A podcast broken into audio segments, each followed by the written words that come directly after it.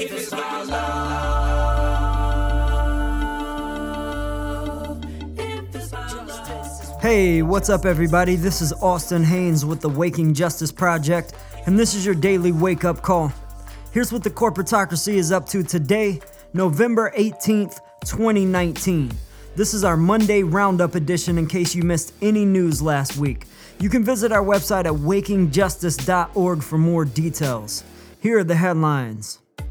Every Friday, we spotlight one of our favorite indie journos who is working to expose the hard truths of the U.S. corporatocracy. These are the revolutionary journalists who make us ask, why aren't we all freaking out about this? We call it Freak Out Friday, and last Friday, we shine the spotlight on indie journo Abby Martin. Abby's a citizen journalist, probably best known for her online documentary series, The Empire Files. But her first major foray into video activism was a daily news show called Breaking the Set. If you aren't familiar with Breaking the Set, you should at least check out the final show from 2015, where Abby and her producer, indie journo Anya Parampil, looked back over the various stories and topics they covered on the show. Later that year, Abby launched The Empire Files, a weekly documentary program that's become a standard for global rights activists. The weekly format gives Abby more time to dig deeper into complex topics that we all need to know about, like regime change wars, the rigging of US elections, and other such fuckery by the US corporatocracy. Abby has also produced a feature-length film, just released last May. It's called Gaza Fights for Freedom, and it's a stunning documentary about the plight of the Palestinian people under apartheid rule in Israel.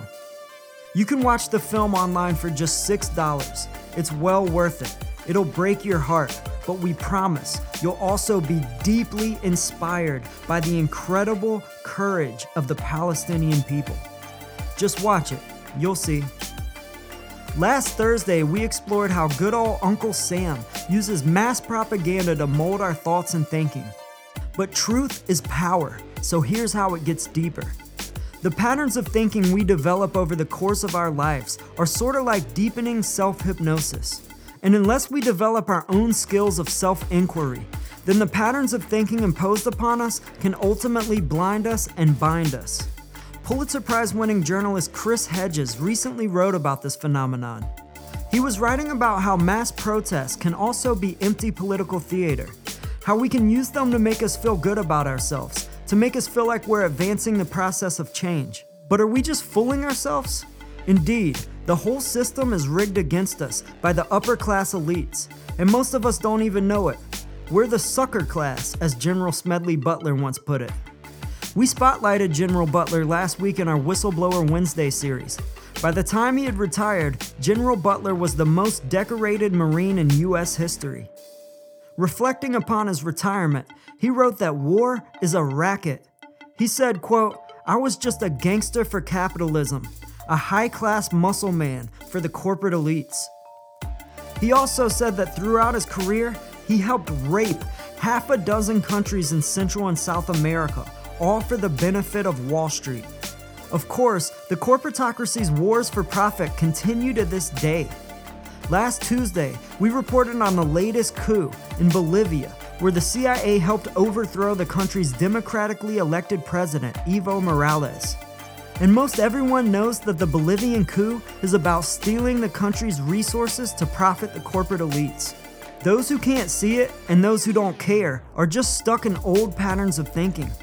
They're in a rut of self-destruction and can't see the liberation that comes along with the truth. So it is our job to wake them up, as Abby Martin might say. And as Chris Hedges and General Butler have showed us, we must do so with great humility, but also clarity. We no longer live in a representative democracy. The U.S. has been transformed into a corporate plutocracy, and the only real power the working class has in a corporate plutocracy is mass economic activism. No doubt, mass organized boycott is the only political will that has ever effectively challenged such entrenched and moneyed power. It was the salt and textile boycotts that Gandhi organized to help win India's independence from Britain in the 1900s. It was the mass strikes and picket lines that helped U.S. workers in the 1930s win a 40-hour work week, overtime pay, and collective bargaining for labor unions. It was bus boycotts and restaurant sit-ins in the 1960s that helped Black Americans win civil rights reforms. It was the salad boycotts and grape boycotts in the 1960s and 70s that helped win economic justice for migrant workers. And it was the divestment boycotts in the 1980s that finally forced an end to apartheid in South Africa. We're not saying don't vote and don't protest. As Chris Hedges says, protest can be the beginning of political consciousness, but protest can also be empty political theater. So we're saying we must combine our voting and protest with mass organized boycott, like the great revolutions before us have done. If you want to learn how all of us, in the work of global justice, can join together in strategic boycott and force this corporatocracy to the people's bargaining table, to end all of this injustice, warmongering, and corruption, and to help save our planet, please visit our website at wakingjustice.org. You can check out our About page and listen to our first podcast. And if you want to get involved, please fill out the contact form at the top right of the homepage. Or you can email us at info@wakingjustice.org. We'd love to hear from you, but we're running out of time, y'all. So join us. Peace. You must be involved in the struggle for freedom and justice. Justice